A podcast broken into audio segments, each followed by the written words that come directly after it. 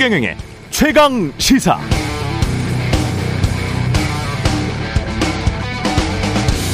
네, 전기 가스 의료 폭등하고 서민들이 추위에 떨면서 각 당이 내건 현수막도 관련 내용들로 채워지고 있습니다. 집권 여당인 국민의힘은 문재인 정권 난방비 폭탄 윤석열 정부가 살피겠습니다.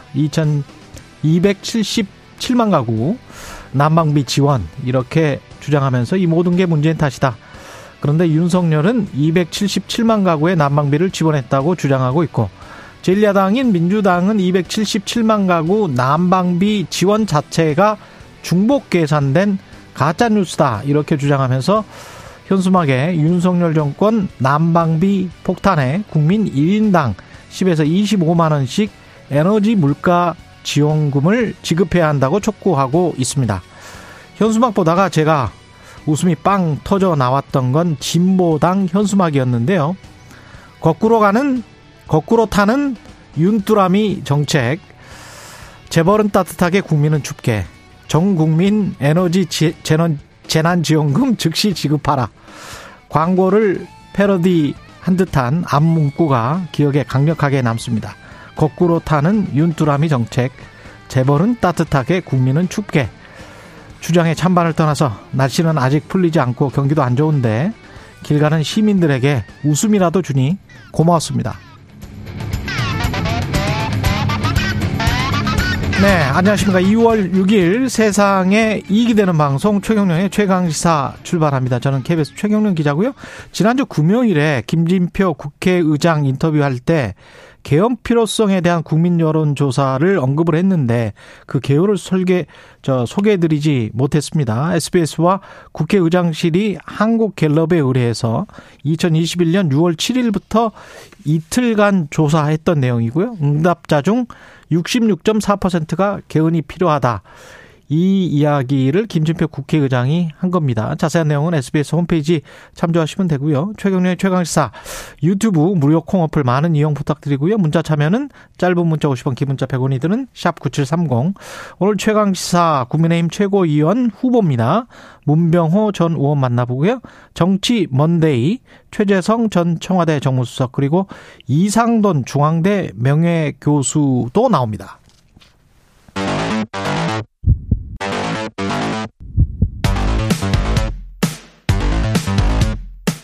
오늘 아침 가장 뜨거운 뉴스 뉴스 언박싱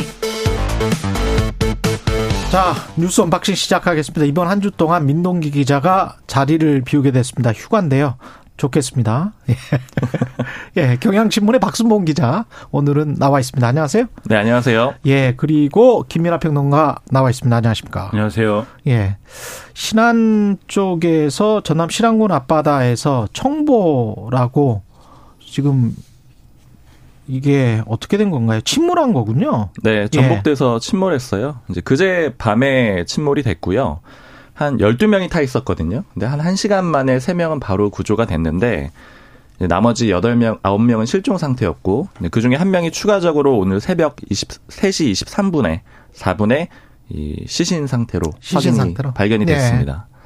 나머지 사람들은 어떻게 될지 모르겠습니다. 지금 수색은 계속 하고 있는 그런 상황이겠죠? 네. 그래서 그게 지금 이제 이 구조된 음. 이 분들의 말씀을 들어보면은 처음부터 배가 좀 이상이 있었다라는 얘기를 하고 있거든요. 처음부터 이상이 있었다? 그렇죠. 그리고 이제 좀 지금 실종되신 분들이 처음에는 이제 자고 있었을 것으로 처음엔 파악을 했는데 그게 아니라 가판에 있다가 이제 어좀 이렇게 어 나온 것으로 이렇게 아. 얘기를 또 해서 예. 수색에도 좀 어려움이 있고 했는데 그러니까 처음부터 좀 문제가 있었다라는 것이 증언이 나오고 있는 만큼 사전에 이제 어떤 정비가 이루어졌는지 예. 이런 것들이 앞으로 이 사고 원인을 밝히는 데는 중요한 어떤 변수가 될 것 같습니다. 그리고 바다 상황이 좀 잠잠했었다 그래요. 그렇죠. 그러니까 이제 배가 문제가 있었다는 얘기가 또 많고 예. 그리고 원래 시작 때부터 좀 기울었다 이런 진술들도 나오고 있거든요. 왜냐하면 예. 이제 구조된 선원들이 있으니까요. 그러니까 아마 좀 여러 가지 문제점이 있었고 특히 음. 구명조끼가 바로 안 펴졌다 그래요. 음. 그것만 좀 펴졌으면은 가판위에 있었던 분들이 여섯 명이라고 하거든요. 그렇죠. 이분들이 좀 더좀 좀 기회가 있지 않았을까 이런 생각도 좀 듭니다. 예. 그리고 국민의힘 전당대회 주말 동안에 대 혼란, 대혼돈의 상황으로 치닫고 있는 게 아닌지 좀 우려스럽더라고요. 네. 예.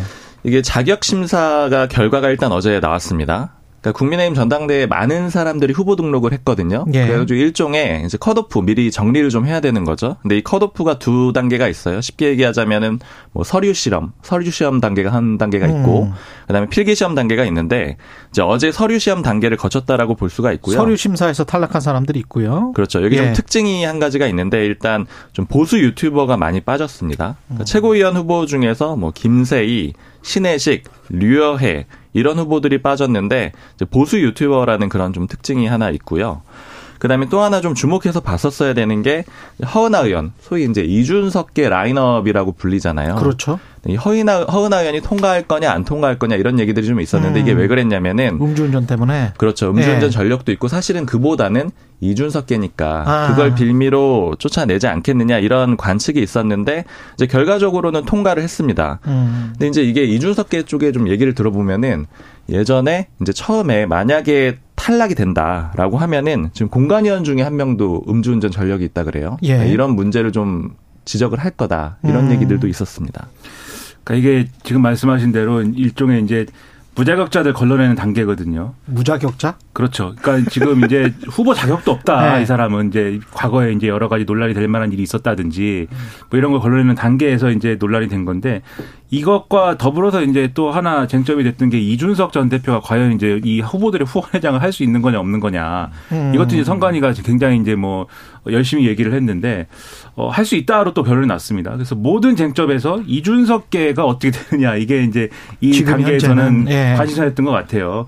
근데 이건 어쨌든 뭐 그렇게 큰 어떤 무리가 있는 그런 결론이 나오진 않은 것 같고 음. 하지만 주말 동안에 이제 주요된 관심사는 이 대통령실의 안철수, 의원에 대한 어떤 태도 이런 거였기 때문에 이 얘기가 좀 이제 붙이는 감이 있는 것 같습니다. 지금 뭐 안철수를 대통령실에서 공개 비판한 이유는 뭐예요?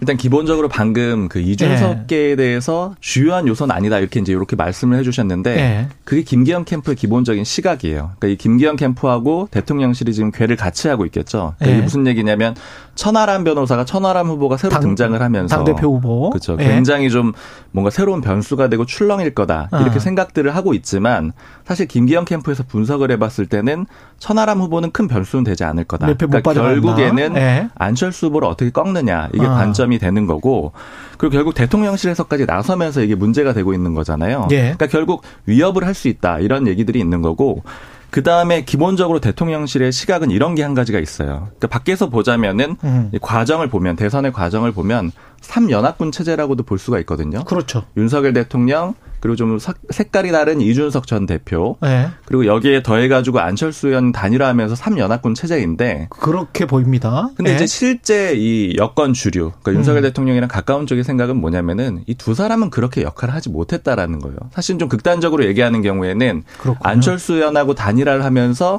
오히려 표가 빠졌다. 그러니까 기본적으로 개국 공신들은 아니다. 이런 판단들이 있는 거고 그리고 진행되는 과정에서 계속 공격을 해왔다라는 거예요. 그러니까 이런 불신들이 굉장히 크기 때문에 어떻게든 좀 쳐내겠다.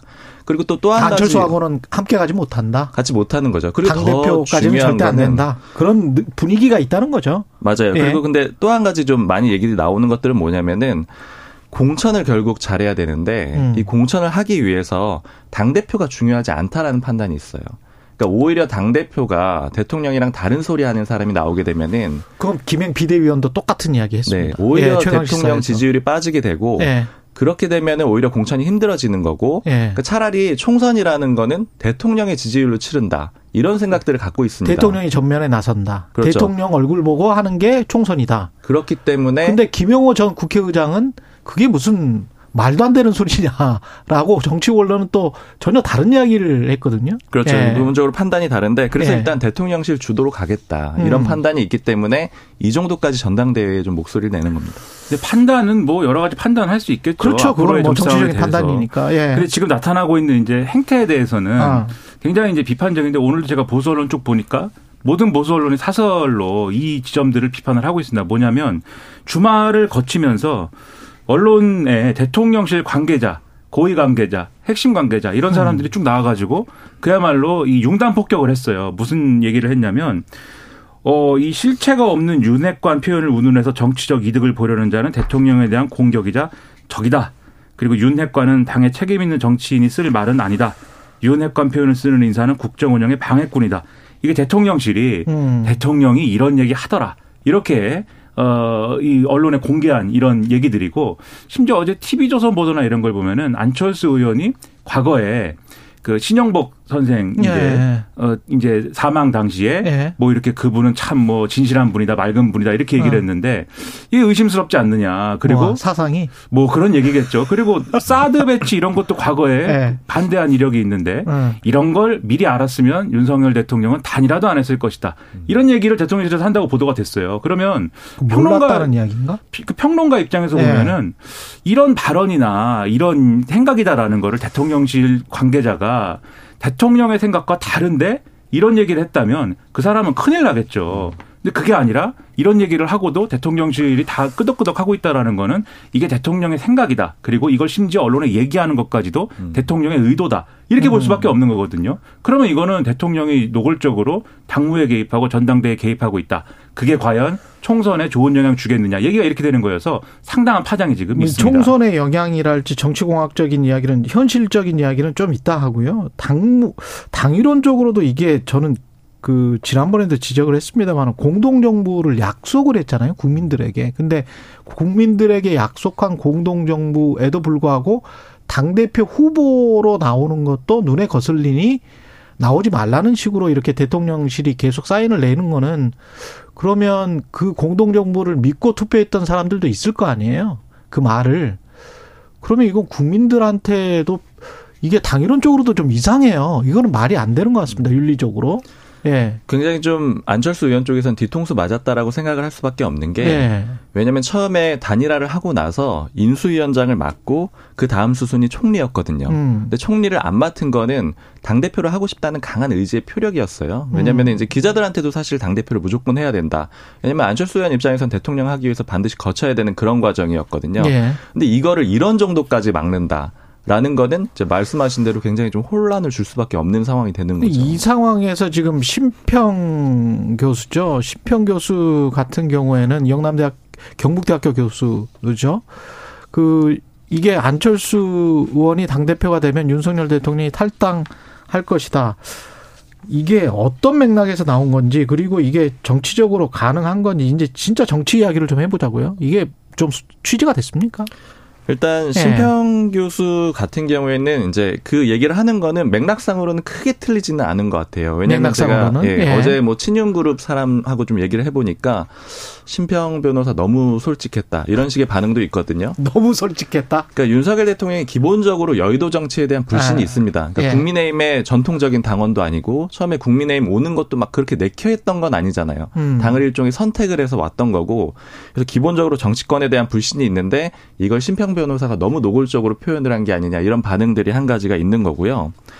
그리고 이렇게 나오는 이유는 뭐냐? 그러니까 심평 변호사의 그 발언의 초점은 아무래도 이 탈당을 할 수 있다 요것보다는 음. 그보다는 안 뽑으면 안 돼. 그러니까 김기현 의원을 뽑아야 돼. 그러니까 안철수 의원 아. 뽑으면 안 돼. 여기에 초점이 있는 거잖아요. 어찌됐든 예. 간에. 예. 그럼 왜 이렇게 하느냐? 그러니까 이런 발언들이 쭉 나오는 거에는 결국에는 이제 윤 대통령의 뜻이 있다. 그러니까 지금 제가 이제 그 김기현 의원이랑 좀 도와주는 사람, 예. 가까운 사람이랑 얘기를 해보니까 이렇게 가는 거 좀 위험하지 않느냐 제가 이렇게 음. 물어봤거든요. 그랬더니 이 전략 자체는 우리가 건드릴 수 있는 게 아니다. 이렇게 얘기를 해요. 아, 김기현 측도? 그게 무슨 얘기냐면은 결국에 이제 윤석열 대통령의 뜻이 있는 걸로 판단을 한다라는 거죠. 김기현 측은 그렇게 네. 지금 판단하고 있다. 그리고 이 흐름 자체가 예. 나쁘지 않다는 판단도 하고 있어요. 아, 본인들에게요? 네. 예. 그러니까 이게 지금 여론조사에서는 굉장히 들쑥날쑥하고 혼돈도 있고 뭔가 어 밀리는 거 아니야 이런 분위기가 있긴 한데 음. 실제 당원으로 가면은 괜찮을 거다 이렇게 지금 보고 있는 게 숫자들을 좀 얘기를 하더라고요. 그러니까 예전에 28만 명일 때 이준석 전 대표가 당 대표가 됐었거든요. 그때 예. 책임 당원이요. 음. 그때 이준석 전 대표가 나경원 전 의원보다 1% 포인트 맞아. 당원한테 못 얻었어요. 네. 그러니까 한 50% 이상은 진성 당원, 뭐 혹이 이제 강경 보수층 이렇게 표현을 할 수가 있는 거고, 음. 그 다음에 이 윤석열 후보가 대선 경선 후보로 딱 결정이 되던 시점에 네. 그때 딱 신기하게 두 배 되거든요. 56만 명이었어요. 아 그래요? 근데 그때 윤석열 후보 그리고 원희룡 후보였죠 경선 네. 후보 두 명 합치면 60% 넘었거든요. 아. 그러니까 당원이 늘어날 때 이준석 전 대표 쪽에서는 우리 당원이 많이 늘어났어 이렇게 얘기를 하고 있지만 이제 윤석열 당시 후보 내지는 지금 김기현 의원 쪽에서는 윤석열 대통령 당원이 많이 늘어났다 이렇게 보고 있고 그 다음에 지금 또 신기한 게 84만 명이에요. 그러니까 윤석열 후보 원희룡 후보 합해가지고 한 60%를 이미 점한 거를 확인했기 때문에 그때 이미 확인이 됐고 아. 그 다음에 지금 84만 명 되거든요 이번에. 예. 그럼 그때 지금 이제 이 당원들이 누구냐 추가된 사람들이 이게 음. 큰 변수가 될 거냐 이게 좀 고민일 텐데 이 김기현 후보 쪽이나 아니면 친윤 주류 쪽에서 하는 얘기는 뭐냐면은 그때 이준석 전 대표랑 윤석열 대통령 많이 다퉜잖아요. 예. 작용 반작용이 있었다는 거예요. 아. 그러니까 이준석 전 대표 쪽에서도 들어왔겠지만 빠져나간 숫자도 있다. 빠져나간 사람도 있고 반면에 아 윤석열 대통령 도와줘야지 이렇게 하면서 들어온 당원들도 만만치가 않다라는 거예요. 그럼 실제 당원들을 구성을 보자면은 절대 진리가 없다. 이런 판단이 있고 그래서 이 메시지 자체가 당원들한테 호소하는 쪽으로 계속 가고 있는 겁니다. 재밌네. 근데 이게 네. 이런 측면이 있어요. 지금 저도 이제 여론조사와는 다를 거다라고 많은 곳에서 얘기를 했고 여기서도 이제 얘기를 했는데 그래서 네. 김기현 의원한테 상당히 유리할 거다. 이거는 여의도 인근에서 다 하는 얘기예요. 아, 다 계산이 있는 얘기죠. 네. 그런데 그런 상황이라고 하면은 굉장히 모양새를 좋게 가져가는 게 대통령실 입장에서도 좋은 거 아닙니까? 어. 근데 지금 어차피 이길 거. 뭐 어차피라고까지 어. 할 수는 없겠지만 네. 그래도 어쨌든 유리한 구도라고 하면은 되도록이면은 좀 뭐랄까 이렇게 드러나지 않는 방식으로 지원하는 것도 얼마든지 있을 수 있는 일인데 예를 들면 안철수 의원과 공동정부 얘기하셨잖아요. 네. 공동정부를 깬 거는 안철수 의원이다라고 대놓고 얘기를 하는 거예요. 지금 대통령실은 그래서 그런 건가요? 총리 제안했는데도 안 받고 자기 인사 안 들어준다고 인수위원장 24시간 출근 안 하고 네. 그다음에 무슨 뭐 이 보건복지부 장관 제안도 안 받고 교육부 장관 그다음에 할 수 있다고 그랬는데 이것도 뭐 거부하고 그러더니 뭐 총, 이 보궐선거 나가가지고 의원 배지 달더라 쉬운 길 가더라 뭐 이런 거지 않습니까? 근데 이런 주장도 사실은 유치한 거지만 아니 꼭 지금 그렇다고 하더라도 그러, 그렇게 그렇기 때문에 당 대표 후보로 나서면 안 된다. 당 대표가 돼서는 안 된다. 이 논리로 바로 이어질 수는 없는 거 아니에요? 그러니까요. 그것도 네. 유치한 그러니까 유치한 얘기잖아요. 네. 이, 렇게 먼저 당신이 먼저 깬 거 아니냐, 약속 깬 거 아니냐. 이것도 유치한 거지만 네. 지금 만약에 안철수 의원이 대표가 되면 당이 깨질 수 있다. 이렇게 주장하는 것 것은 당원들 입장에서는 협박 음. 아닙니까? 그러니까 당원들은 아 이게 정말 안철수 의원 되면은 우리가 생각하는 것보다 훨씬 더 당에 나쁠 수 있어. 이렇게 일차적으로 판단할 수 있겠지만 음. 그 이후 상황들에서 이게 계속 그러면 안철수 의원이 마치 무슨 뭐 내부의 배신자인 것처럼 몰아가는 그런 분위기로 막 가는 건데 그런 게 국민들에게 주는 메시지가 있는 거거든요. 예. 과연 그게 뭐 좋게 작용할 거냐에 대해서 음. 좀 다시 생각해 봐야 되지 않을까라는 생각입니다. 그한 가지만 좀 예. 짚어야 되는 게 근데 이제 제가 그 반응 같은 걸 좀 전해드렸지만 되게 자신 있다라는 반응이라는 거잖아요. 근데 사실 송내는 예. 지난주 얘기 들었을 때는 어. 장재현 의원이 이선 후퇴했잖아요. 그 그렇죠. 이제 내부 회의 결과 어. 뭔가 특단의 대책이 필요하다 이런 불안감의 발현이었다라는 얘기들이 있거든요. 그런 것 같아요. 그러니까 윤핵관에 관한 네. 윤핵관에 관한 역풍은 또 분명히 있어요 당원들 사이에. 그렇죠. 그러니까 네. 결국에는 이게 불안감 결국 발현이 돼 있다라고 봐야 돼요. 그러니까 네. 아, 이대로 가면 질 수도 있다라고 생각을 하기 때문에 더욱 더 당원들한테 호소를 하는 그러니까 좀 음. 이례적으로 더 강경한 모습. 그러니까 예전에 나경원 전 의원 천할 때랑 비슷한 건데 나경원 전 의원 있으면 못 이길 것 같으니까. 그래야 음. 안정적인 윤석열 정부 체제를 가져갈 수 있다. 그래야 우리가 총선에서 승리할 수 있다. 뭐 이런 생각인 것 같네요. 근데 거기까지 가는 예. 방법론이 여러 개가 있을 수 있는데 과연 어. 이것만이 방법이냐? 뭐 그렇게 뭐, 뭐, 생각을 한다면 한국 정치의 좋은 사례가 아니지 않습니까? 예. 답답합니다, 참. 뭐 어쩔 수 없죠. 말 뭐 생각을 말릴 수는 없는 거 아니에요? 예. 네. 민주당은 오늘 의총에서 이상민 탄핵안과 김건희 특검 추진 결론 아직도 결론 안 났었군요. 이거 짧게만 전해 주시죠. 네, 원래 네. 지난주에 결론을 내려고 했었죠. 음. 지도부는요. 지도부는 네. 그렇게 하려고 했는데 의원들 반발이 생각보다 만만치가 않았고 그래서 원래 지난주 금요일로 미뤘다가 다시 오늘 월요일로 또 밀린 거예요. 그렇지만 어쨌든 이상민 장관 탄핵안은 필요하다. 이런 게 기본적인 입장이라서 그쪽으로 추진이 될것 같아요. 그렇군요. 이게 네. 장애 집회하는 거랑 엮여가지고 다 뭐또 네. 이재명 방탄 얘기 나오고 뭐 네. 강경파에만 휘둘린다 이런 얘기 나오는데 음. 저는 이제 이게 강원의 문제라기보다는 전략의 문제인 것 같아요. 음. 과연 민주당이 어떤 전략을 가지고 지금 행보를 결정하고 있냐 저는 상당히 좀 의문이 있는데 음. 강원의 문제라기보다는 전략의 문제다. 그렇죠. 수밀과는 전략을 가지고 접근해야지 이거 막 던지는 식으로 하면은 제가 볼 때는 오히려 어 역효과가 클 것 같다 이런 이렇게 생각입니다. 하면 어떻게 나올 것이고 그러면 우리는 어떻게 칠 것이다. 좀 바둑처럼 좀 생각을 해봐야 된다는 거죠. 그런 측면도 있고 국민 네. 여론은 어떻게 이 모아가면서 갈 것이냐, 그렇지. 어떤 동의를 어. 설득하면서 갈 것이냐 이게 중요한 것이죠. 알겠습니다. 두 팀 다, 예, 국민의힘, 민주당 다 전략이 있는지 모르겠네요. 지금 말씀하시는 거 들어보니까, 예, 전략이 있겠죠, 뭐. 각자의 생각이 있으니까, 예. 뉴스 unboxing, 박순봉 기자, 김민아 평론가였습니다. 고맙습니다. 고맙습니다. 감사합니다. KBS 라디오 최경련의 최강의사 듣고 계신 지금 시각 7시 40분입니다. 오늘 하루 이슈의 중심. 당신의 아침을 책임지는 직격 인터뷰. 여러분은 지금 KBS 1라디오 최경영의 최강 시사와 함께하고 계십니다. 네, 국민의힘 전당대회 어제 서류 심사 자격까지 마쳤고요. 본격적인 당권 경쟁 돌입했습니다. 주말에는 또 다른 윤심 공방으로 뜨거웠는데요. 친윤에 이어서 대통령실까지 안철수 때리기 본격화됐다 이런 시각도 있습니다. 관련해서 어, 안철수계 인사로 최고위원회 출마하신 분이라고 소개를 해드려도 될 것 같습니다. 국민의힘 문병호 전 의원 나오셨습니다. 안녕하세요. 네, 안녕하세요. 예. 최고위원 출마의 변부터 여쭙겠습니다. 예. 작년에 어렵게 정권 교체를 했습니다. 음. 어, 그래서 어, 역대 보수 쪽에서 정권 교체하고 대통령이 돼서 성공한 예가 별로 없습니다. 예. 그래서 이번만큼은 윤석열 대통령님께서 성공한 대통령으로 남아야 된다. 음. 그렇게 하려면은 내년 총선에서 어, 압승을 해야 됩니다. 그래서 국정을 뒷받침하고 어 뭔가 어 유능한 실적을 내야 되는데 내년 총선에 압승하기 위해서는 이대로는 안 된다. 예, 당이 변화되고 확장돼야 된다. 예. 그리고 특히 수도권 승리를 통해서 총선 압승을 이뤄야 되는데 음. 예, 그렇게 하기 위해서는 안철수 후보나 어, 저같이 좀 더 확장할 수 있는 또 변화의 앞장선 분들이 지도부에 들어가는 것이 당을 위해서 어 좋은 일이다 그런 생각을 하고 출마하게 됐습니다. 변화 확장 말씀을 하셨고요. 그것과 관련해서는 좀 이따 여쭤보기로 하고요. 안철수 네 의원과 지금 러닝메이트로 뛰시는 건가요? 뭐 정확한 러닝메이트는 아니고요. 네. 지금 현재 최고위원 중에서 공개적으로 안철수 후보 지지를 표명한 사람은 저 혼자입니다. 아 그렇군요. 예. 예. 예. 근데 안철수 후보에 대해서 대통령실이 국정 운영의 방해꾼이자 적이다. 윤핵관을 운운하는 사람은 이란 앞에 문구가 있긴 합니다만은 안철수 의원을 겨냥한 거란 말이죠. 네네. 예. 어떻게 보세요? 그거는 전혀 저는 엉뚱한 얘기라고 생각합니다. 엉뚱한 이야기다? 예. 네. 안철수 후보께서 후보 단일화를 이루어서 대통령 당선에 기여했지 않습니까? 음. 또 인수위원장 맡아가지고 윤석열 정권의 초석을 같이 만들었어요. 예. 그리고 지금도 어, 안철수 후보께서 늘 어, 나는 대통령의 연대 보증이다. 그리고 윤석열 대통령의 성공을 위해서 적극적으로 협력하겠다 이렇게 말씀하고 다니시는데 왜 그게 에, 윤 용산 입장에서 봤을 때는 그것이 예, 마음에 안 드는 건지 잘 이해가 안 됩니다. 솔직히 말해서. 예. 예. 그러면 그 지금과 같은 그 다양한 사회 민주주의 시대에 또 의견이 다를 수도 있어요. 음. 그것을 수용하고 이해하고 조정을 하면 될 문제지. 예. 그리고 칼자루 쥐인 분은 대통령 아닙니까?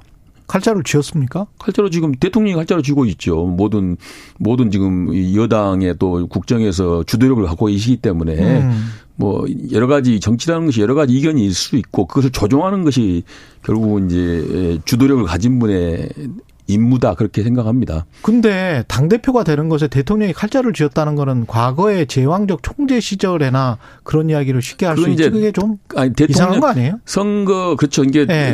당 대표 선거에 칼자를 쥐었다는 의미는 아니고요. 네. 국정 운영 여당에서 어쨌든 간에 이제 대통령이 주도력을 갖고 계시잖아요. 예. 근데 당대표 선거에서 대통령이 그렇게 그 직접적으로 개입하거나 네. 뭐 국민들이 봤을 때 노골적으로 개입해서는 안 되죠. 그러려면은 차라리 당원을 바꿔서 총재가 임명하는 대표 체제로 가야죠. 어, 지금 보이는 모양새는 대통령이 당무에 개입하는 것처럼 비춰질 수밖에 없다. 그렇게 느끼세요? 지금은 그렇게 다들 보는 거 아닙니까? 언론에서도 예. 그렇고 국민들이 느끼기에는 지금 뭐 용산에서 대통령께서 어뭐 개입하지 않겠다고 하시지만은 사실상 지금 개입한 걸로 다 보고 있지 않습니까? 국민의힘 박수영 의원 같은 경우에는 안철수 의원이 인수위원장 맡을 때 24시간 잠적했던 일을 다시 거론했는데 그거는 말이 안 됩니다. 음. 그때 사실 어떤 사람들은요. 안철수 당시 위원장이 너무 약하다. 예. 겨우 그래 한나절 그 항의하고 마냐 그런 또 지적도 있었어요. 아, 그래요?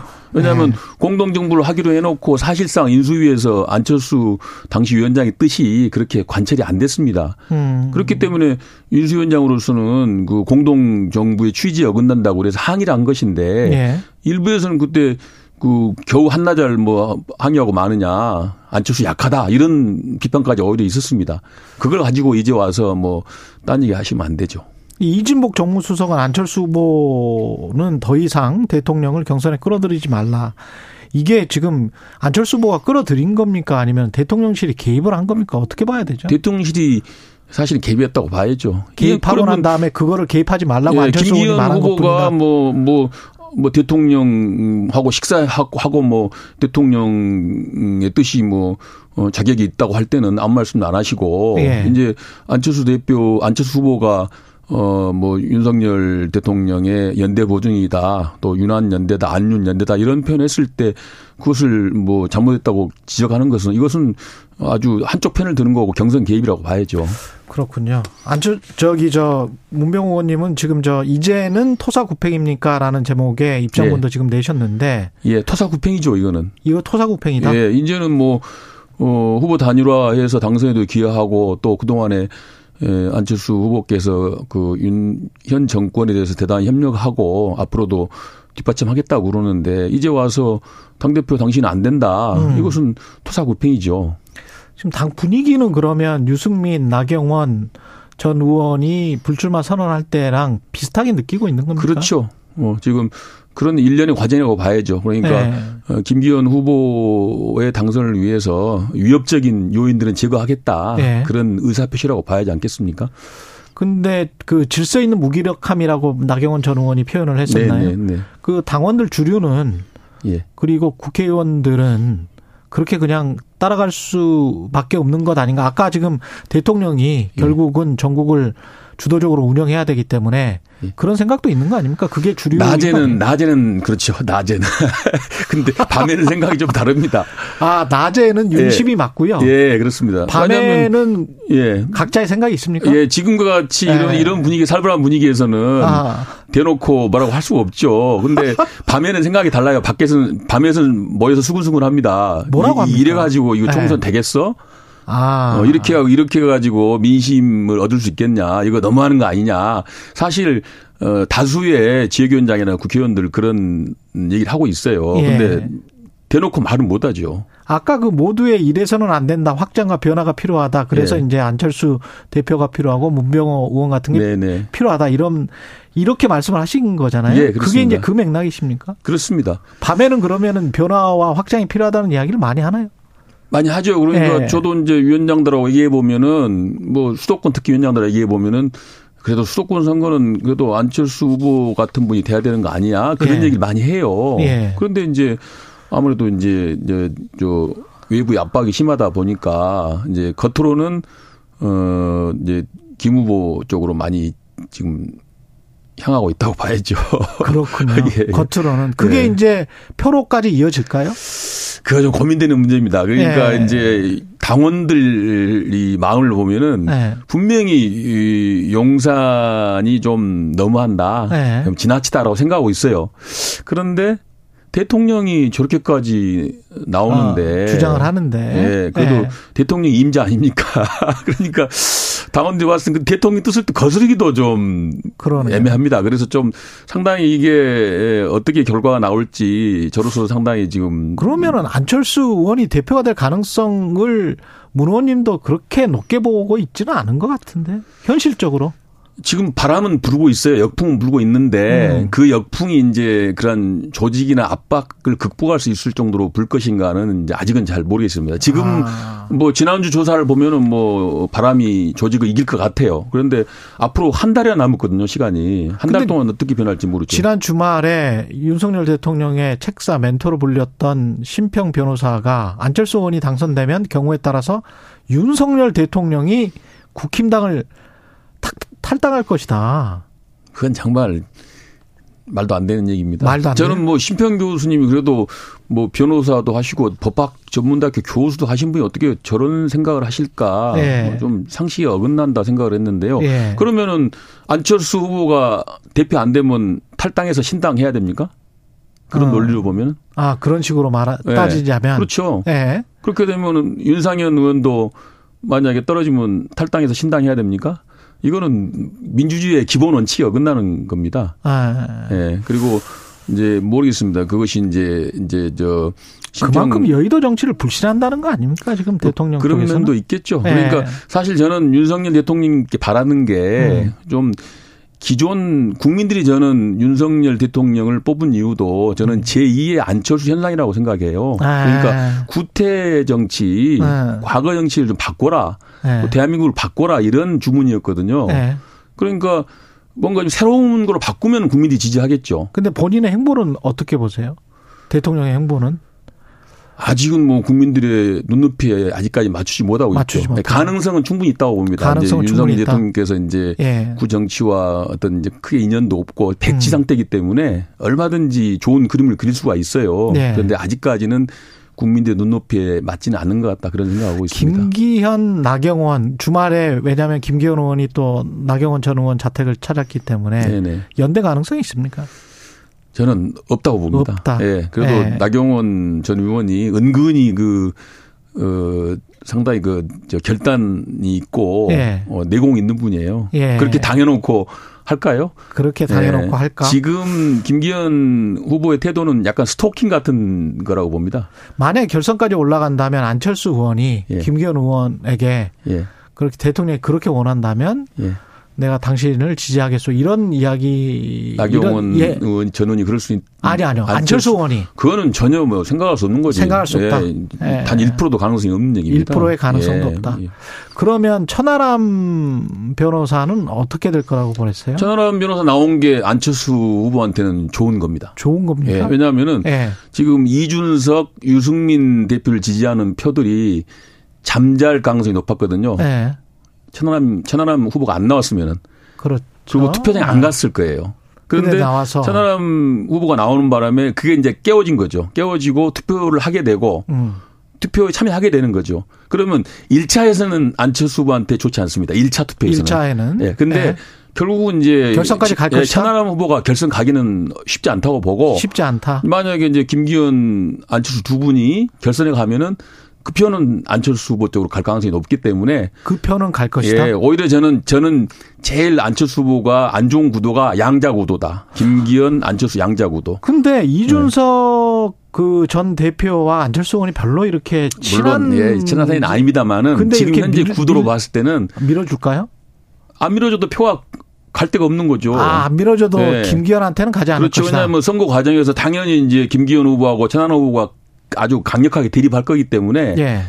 당연히 그 표는 안철수 후보에 대해서 호불호를 떠나가지고 갈 김기현 후보한테. 갈 수가 없죠. 그러니까 아. 안철수 후보가 상대적으로 그 반사 이익을 누릴 수가 있다는 거죠. 20초 남았는데요. 예. 당원들에게 호소 한마디 해주십시오. 끝으로. 예, 예, 당원 여러분, 그 내년 총선 정말 꼭 승리해야 됩니다. 예, 총선 승리하기 위해서는 순혈주의 한쪽 특정 세력 갖고는 이길 수가 없습니다. 그래서 변화하고 당이 혁신하고 확장해야 됩니다. 거기에는 당 대표는 안철수 또 최고위원은 문병호 이렇게 꼭 들어가야만이 그렇게 돼야만이 이 내년 선거에서 압승하고 당이 국민의 지지를 받는 당이 될 수 있다. 꼭 지지해 주십시오. 지금까지 국민의힘 문병호 전 의원이었습니다. 고맙습니다.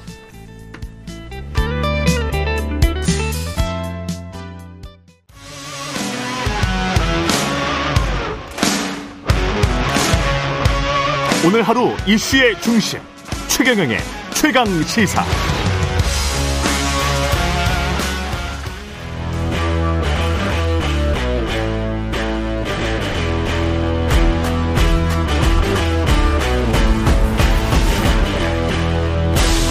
네, 한 주의 시작 여의도 정치를 깊이 있고 날카롭게 날카롭게 들여다보는 시간입니다. 정치 먼데이. 예.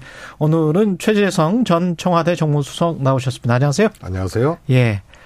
천공 관저 이전 개입 의혹. 예, 부승찬 전 국방부 대변인이 자신의 저서에서 그냥 폭로를 했는데요. 이게 사실일까요? 대통령실은 뭐 아니다. 언론사 기자들까지 다 고발했습니다. 저는 사실일 가능성이 매우 크다고 봅니다. 사실 가능성이 매우 크다. 예. 왜 그렇게 보세요? 우선은 어 설정 자체가 음. 여러 사람이 등장을 하잖아요. 예. 부승찬 대변인이 있고 예. 그다음에 남영신 참모총장이 있고 참모총장, 부사관이 있고 부사관. 또 부승찬 대변인이 어 남영신 총장의 얘기를 화장실에서 듣고 예. 별도로 또 자기 자신이 이제 확인하고 조사한 과정에서 또 익명의 등장 인물들이 있거든요. 아직은 등장 안 했죠. 아, 안- 아직 등장하지 예. 않은. 그 다음에 이것이 어, 군에서 예. 어, 경위에 대해서는 어, 조사하고 파악한 것은 사실인 것 같아요. 아, 천공이라는 이, 이 왔다 간 인물이 것이 보고되고 요런 요런 사실에 대해서 왜 민간인이 육참 총장 관저에 갔느냐? 예, 예. 그래서 요 과정에서 직접 천공이 왔다 간 사실에 대해서 목격하지는 않았으나 음. 요 개선 라인 조사하면서 예. 군에서 조사하면서 요 조사 라인에 있었던 사람들 예. 또 이것을 보고받은 사람들에서 등장인물이 너무 많아요. 아, 이미 조사를 하- 군에서 좀 그건 뭐 했었다. 보도도 됐습니다. 예. 어. 그래서 어 그게 하나 있고요. 예. 어 또 하나는 그 김용현 경- 경호처장이 사실이 아니다라고 강하게 부인하는 CCTV 공개해도 된다 이렇게 이야기를 했거든요. 강하, 강하게 부인하는 그 행태가 예. 아, 일반적이지가 않아요. 보통은 아 첼리스트 사건 같은 경우에는 야 그거 말도 안 된다 하고 그냥 어뭐 대통령실이나 이런 데서 얘기를 했거든요. 예. 그런데 이건 아주 구체적으로 어, 천공이나 내 핸드폰 위치 추적하면은 입증될 거 아니냐 이런 음. 식으로 얘기를 했어요. 그래서 이것은 어좀 통상적인 사실이 아닐 경우에 대응하고는 조금 다른 예. 이런 거다. 그래서 오히려 뭐 핸드폰 대조해 보자, 위치 위치 추적한 거 해보자 이런 게 알리바이를 만들기 위한 알리바이를 사전에 하지 않았냐라는 의심까지 들 정도로 매우 구체적으로 그렇게 대응하고 있다는 것이 천공이 휴대폰이 있는지 없는지 모르니까 지금. 그렇습니다. 예. 예. 그것도 그렇고요. 통상 뭐, 어, 이, 뭐, 승합차 두 대에 나눠 타고, 음. 뭐, 이렇게 갔다는 얘기 갔다는 아니에요? 거잖아요. 예. 특정 차량 이름이 나오고 있고요. 자기 차도 아니고 승합차로 갈 정도면 휴대폰 같은 경우에는, 어, 다른 데 두고 갔을 가능성이 크죠. 그럴 수도 있겠습니다. 예, 그래서 어, 여러 가지 설정이나 또 등장 인물 이것을 알고 있을 수 있는 사람들이 너무 많기 때문에 음. 이것은 어, 사실일 가능성이 저는 어, 매우 높다고 봅니다. 근데 사실이다. 대통령실은 사실이 아니다. 이렇게 주장을 하고 있는데 이걸 밝힐 수가 있- 있나요? 밝힐 수- 뭐 어떤 어떤 수단이 있습니까? 검찰도 아닌데. 저는 결국은 이제 남영신 총장의 입인데요. 입이다. 남영신 예. 전 총장의 그 다음에 아직 등장하지 않는 이것에 대해서 접근하고 있는, 음. 그러니까 요 실체 조사를 에, 이제 했던, 했던. 군 당사자들이나 또이 보고 라인에 있었던 사람들이나 이 많은 사람들의 이 결국은 입이라고 보거든요. 예. 그래서 어, 민주당에서 빨리 이것은 국정조사로 가야 돼요. 국정조사를 해야 된다. 왜냐하면 사실 유무를 떠나서 이 정도 일이면은 이거는 사실이면은 이거는 완전히 국정농단이거든요. 근데 국정농단이라고 하기에 그러니까 제가 대통령실의 반론 차원에서 한번 여쭤볼게요. 우리가 뭐 집을 보러 갈 때 뭐 그거를 믿는 분들은 풍수지리로 볼 수 있는 것 아니냐. 이렇게 만약에 주장을 한다면 물론 그게 절대적인 영향을 미치는 건 아니지만 풍수지리적으로 조금 좋다 안 좋다 이거는 참고로 만약에 할 수 있는 것 아니야. 이런 만약에 반론이 나온다면 어떻게 생각하십니까? 우선요. 예. 그 정도면 음. 대통령의 관저를 정하는데 예. 결국은 육참총장 공간에서 외교부로 간 거 아니에요? 음. 이 정도의 사안에 대해서 여기는 안보 문제, 대통령실 경호 문제 아. 여러 가지가 포함되어 있는데 음. 이것이 단순히 뭐 개인의 가족묘를 옮기는 문제나 선친묘를 옮기는 문제나 개인 사택을 양택을 하기 위해서 직원을 불러서 간 문제하고는 완전히 다르거든요. 이건 프라이빗한 문제가 전혀 아니다. 아, 그 다음에. 예. 완전 그 다음에 공적인 이. 정도로 천공이 대통령 관저를 옮기는 문제에서도 개입이 됐으면 음.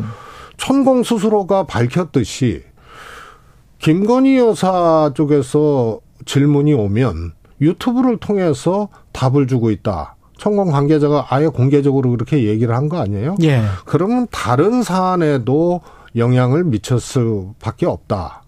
다른 사안이라면 어떤? 예를 들어서 외교적 사안이라든가 예. 지금 뭐 어, 엘리자베스 여왕 때 그때의 서거 때 그렇죠. 어 뭐 이렇게 예? 가지 않은 것, 예, 장례를 예. 좀 늦었던 예, 것, 아, 안 갔다든가 예. 뭐 이런 등등등이 어, 또 청와대를 단 하루도 들어가지 않고 옮기는 문제.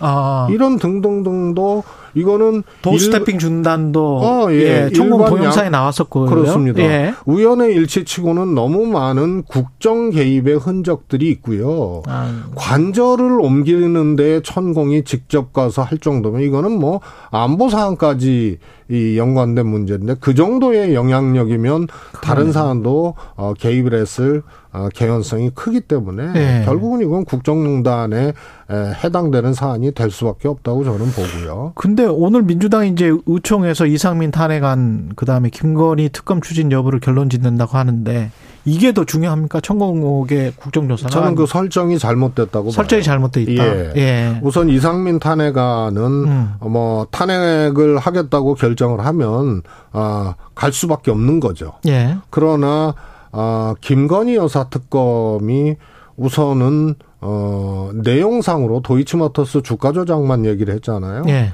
근데 사실 대통령 취임 이전 문제잖아요. 예. 취임 이후에도 의혹이 있는 문제들이 있어요. 예를 들어서 대통령실 공사할 때 수의 계약을 했다든가. 아. 그런데 공교롭게도 김건희 여사의 또 어, 인연이 있는 그렇죠. 그런 예. 업체거든요. 음.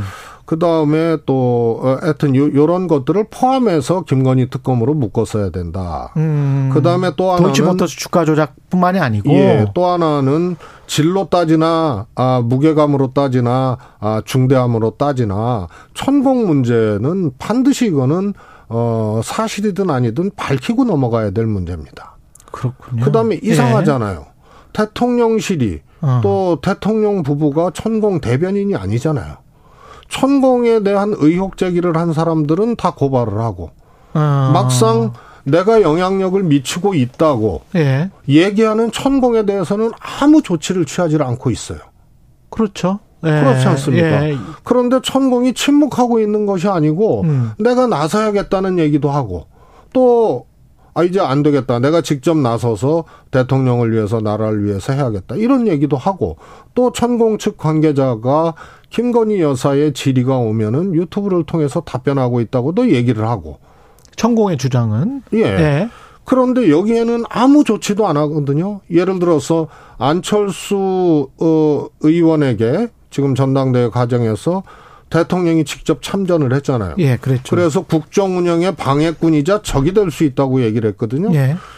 천공이 내가 대통령에게 막대한 영향력을 미치고 있다고 하는 상황에서는 음. 천공한테 할 얘기예요, 그게. 예? 그러네. 국정 운영의 방해꾼이 아니고 농단자이자 적이라고 얘기를 하고 조치를 취해야죠. 그렇죠. 당신 입 닫아라. 어. 그렇게 하든가 고발을 네. 해야죠. 일단 대통령을 사칭했으니까.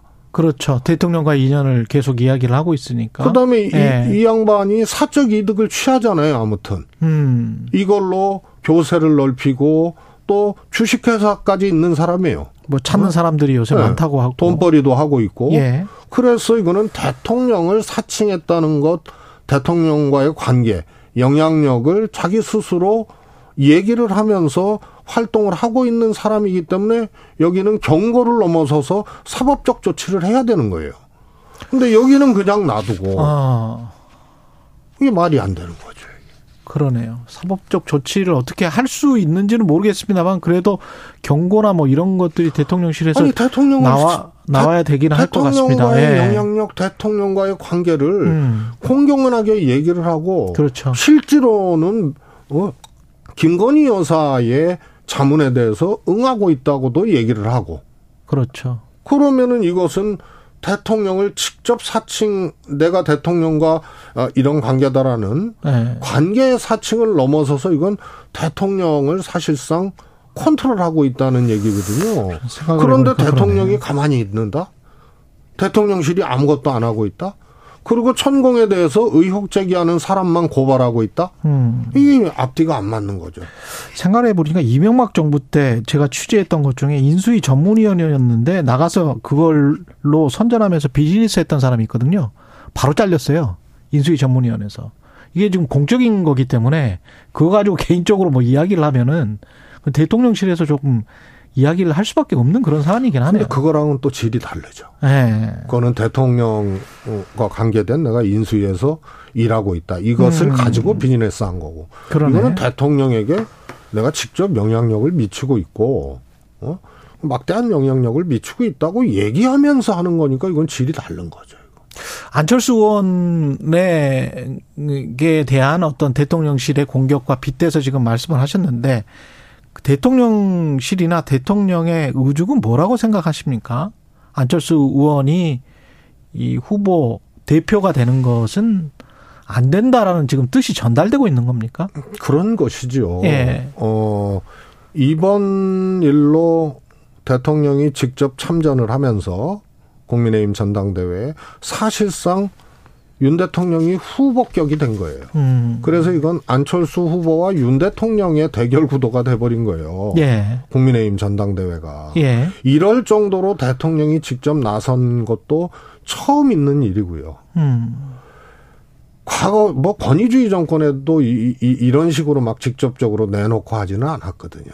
예. 그래서 처음 대통령이 이렇게 직접 참, 참전한 것도 처음이고 참전하는 방식도 포지티브한 방식이 아니고 음. 예를 들어서 나의 정치 철학은 이렇고 음. 나의 또어이이 당에 예. 바라는 나의 반은 이렇고 해서 유사하고 접합된 후보에게 이렇게 에, 이 도와달라고 시그널을 주는 것이 아니고 누구는 안 된다라고 직접 찍어서 얘기를 하잖아요. 음. 그래서 이거는 애당초 어안 되는 사람 빼고 되는 사람을 서- 될 사람을 설정해 놓고 한 사실상의 임명 과정 임명 과정이다. 당 대표 임명 과정이기 때문에요. 이거는 뭐 갑자기 발생한 일이 아니라고 봅니다. 근데 이 대통령의 책사라고 불렸던 심평 변호사가 이상한 이야기를 한 거예요. 국민의힘 안철수 의원이 당대표로 선출이 되면 대통령이 신당 창당을 할 수밖에 없다. 근데 대선 전에 사실은 윤석열 후보 발 신당 창당 이야기가 많이 나왔었거든요. 심평 변호사도 그때부터 관, 관계를 했었고. 근데 이게 오랫동안 있었던 생각이나 계획일까요? 어떻게 보십니까, 이건? 아, 저는 윤 대통령께서 음. 사실은 어, 제일 걱정되면서도 좀 두려운 것이 예. 어, 정치적 경험이 일천한 상태에서 대통령이 됐잖아요. 근데 정치적인 문제뿐만이 아니고 정책적인 문제도 굉장히 즉흥적이라는 데에 어, 걱정과 두려움이 같이 있어요. 음. 안보 상황만 보더라도 소위 말해서 핵에 대한 언급, 뭐 한미 공동 핵연습 등등등이 미국으로부터 다 부인됐잖아요. 예. 이런 게 다 즉흥적이고요. 또 아랍에미레이트 방문해서 소위 말해서 이란 의 적발언이라든가 이런 것들이 결국은 정제되지 않은 차원을 넘어서서 자기가 생각한 것에 대해서 걸르지 않고 바로바로 얘기를 하거든요. 예. 그런데 불행하게도 이게 대통령의 얘기예요. 예. 그래서 저는 걱정과 두려움이 에, 같이 있다고 보는데요. 소위 말해서 탈당 얘기, 음. 신당 얘기도 실제로 생각이 그럴 수는 있어요. 그럴 수도 있다. 그러나 네. 윤석열 대통령의 정치적 수준이나 정치적인 경륜 또 실질적인 어, 정치적 파워 가지고는 할 수 없는 일이에요. 할 수 없는데 본인의 어떤 캐파를 생각하지 못하고 지금 발언을 해버리고 있다. 측근들이. 그렇습니다. 아, 그런데 실제로 현실로 연결될 가능성이 적고요. 예. 아마 그 발언 때문에 나중에 대통령의 국정 운영에 대한 지지도라든가 이런 것들이 현재 상태에서 더 회복되지 못하고 음, 대통령이 계속 실책을 하고 예. 민심이 떠나버리면 이 심평 변호사의 이 발언 과거에 대통령이 어, 후보 시절에 아, 국민의힘 같은 경우는 해체하고 음. 새롭게 만들어야 된다라는 그런 이런 했었죠. 얘기하고가 결국은 대통령 탈당 요구로 어 작동되는 근거로 아마 작용할 겁니다. 오히려 국민의힘이 불리해지면 기존 의원들이 대통령에게 그렇습니다. 예. 그런 요구를 할 수가 있다. 대통령이 공격받을 수가 있다. 오히려. 대통령이 당에 대해서 애정을 갖고 있어도 음, 대통령의 인기가 없어지고 민심이 떨어지면 탈당했던 사례들이 즐비하지 않습니까? 네, 그렇습니다. 예. 그런데 대통령 스스로가 이 당 갖고는 안 된다고 얘기를 하고 측근들이 신당 얘기하고 이렇게 얘기하면 이것이 근거가 돼서 민심이 떠날 때, 음. 더 떠날 때 대통령은 애정도 없는 정당이고 이 당을 책임질 수도 있는 생각도 의지도 없는 사람이기 때문에 비껴서야 된다라고 어. 얘기할 가능성이 크다고 봅니다.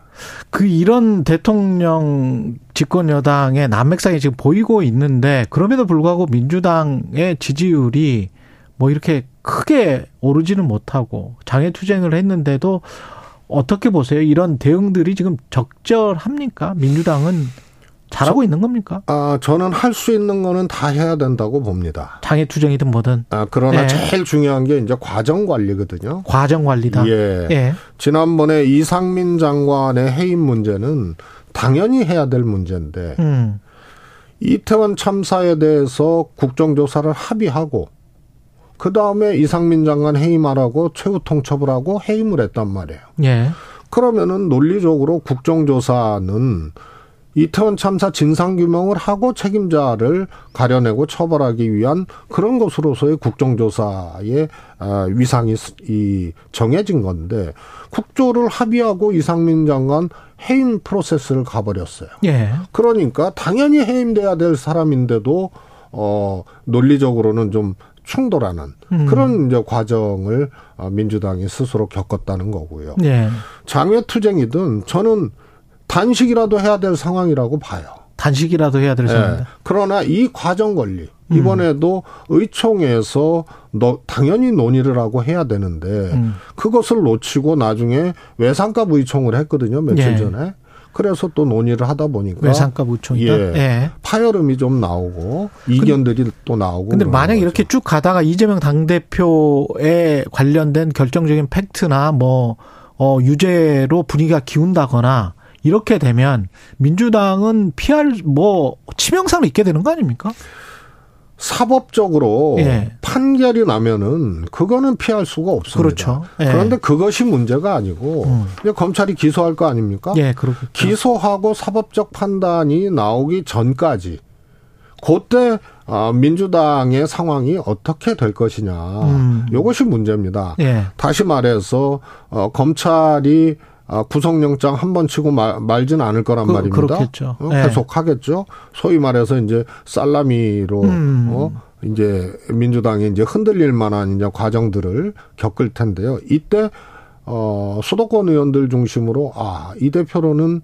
총선 치르기 어렵겠다 네. 하는 것이 작동이 되면 원심력이 발생할 거고 그렇겠죠. 아 이거 말도 안 된다. 어. 어, 지금 이, 이거를 어, 극복해야 된다. 이런 것이 이제 작용을 하게 되면 구심력으로 작동을 할 텐데요. 요 문제라고 보고요. 그럼 중간중간에 과정 속에서 특히 뭐 흑상마을 김성태 회장 관련해서 뭐 대북송금 문제랄지 이런 것들은 언론에서 이게 저 어떤 것들은 해명이 빠졌다라고 할 때 해명을 제대로 하고 가야 됩니까? 아니면은 뭐 기소 때까지 기다려야 됩니까? 아니 해명을 음.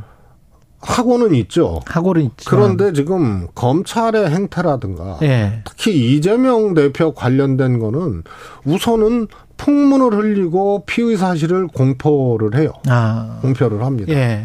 그래서 사실과 사실로 충돌하면은 음. 제기되면 해명하고 반론하면 되는 건데 택도 없는 것들도 그냥 막 퍼뜨리거든요. 전원을 예. 예, 그래서 일종의 이제 심증을 사회적 학증으로 갖고 가기 위한 짓을 사전적으로 먼저 합니다. 음. 지금 보십시오. 대장동에서 성남 FC로 갔잖아요. 대장동에서 흘러나온 얘기가 아마 태산같이 많을 겁니다. 쌓아놓으면. 그렇죠. 예. 그런데 정치자금 뇌물수수 뭐 어, 천화동인 1호 실소유주 이런 거는요 다툼도 안 돼요. 배임 정도 다툼이 남, 남은 거고요. 음. 그 다음에 성남 FC로 간 거 아니에요? 예. 성남 FC에서 다시 지금 뭘로 왔어요? 변호사비 대납으로 왔는데 예. 그거는 변호사비 또 대납도 막 없어지고. 이 흐르고 뭐 단독 기사 네. 나고 언론에 기사 나고 어쩌고 저쩌고 했는데 이거는 정황 근거도 없어요. 음. 그러니까 지금 다시 또 쌍방을 대북 송금 문제로 나오잖아요. 음. 이것도 정확하게 어떤 것이 혐의다. 음. 어떤 것이 문제다라는 게 형성돼 있지 않기 때문에 예. 해명 자체를 뭘 해야 되는지를 모를 거예요 이재명 대표도. 음. 알겠습니다. 여기까지 듣겠습니다. 정치 먼데이 예 최재성 전 청와대 정무수석이었습니다. 고맙습니다. 감사합니다. 여러분은 지금 KBS 1라디오 최경영의 최강 시사와 함께하고 계십니다.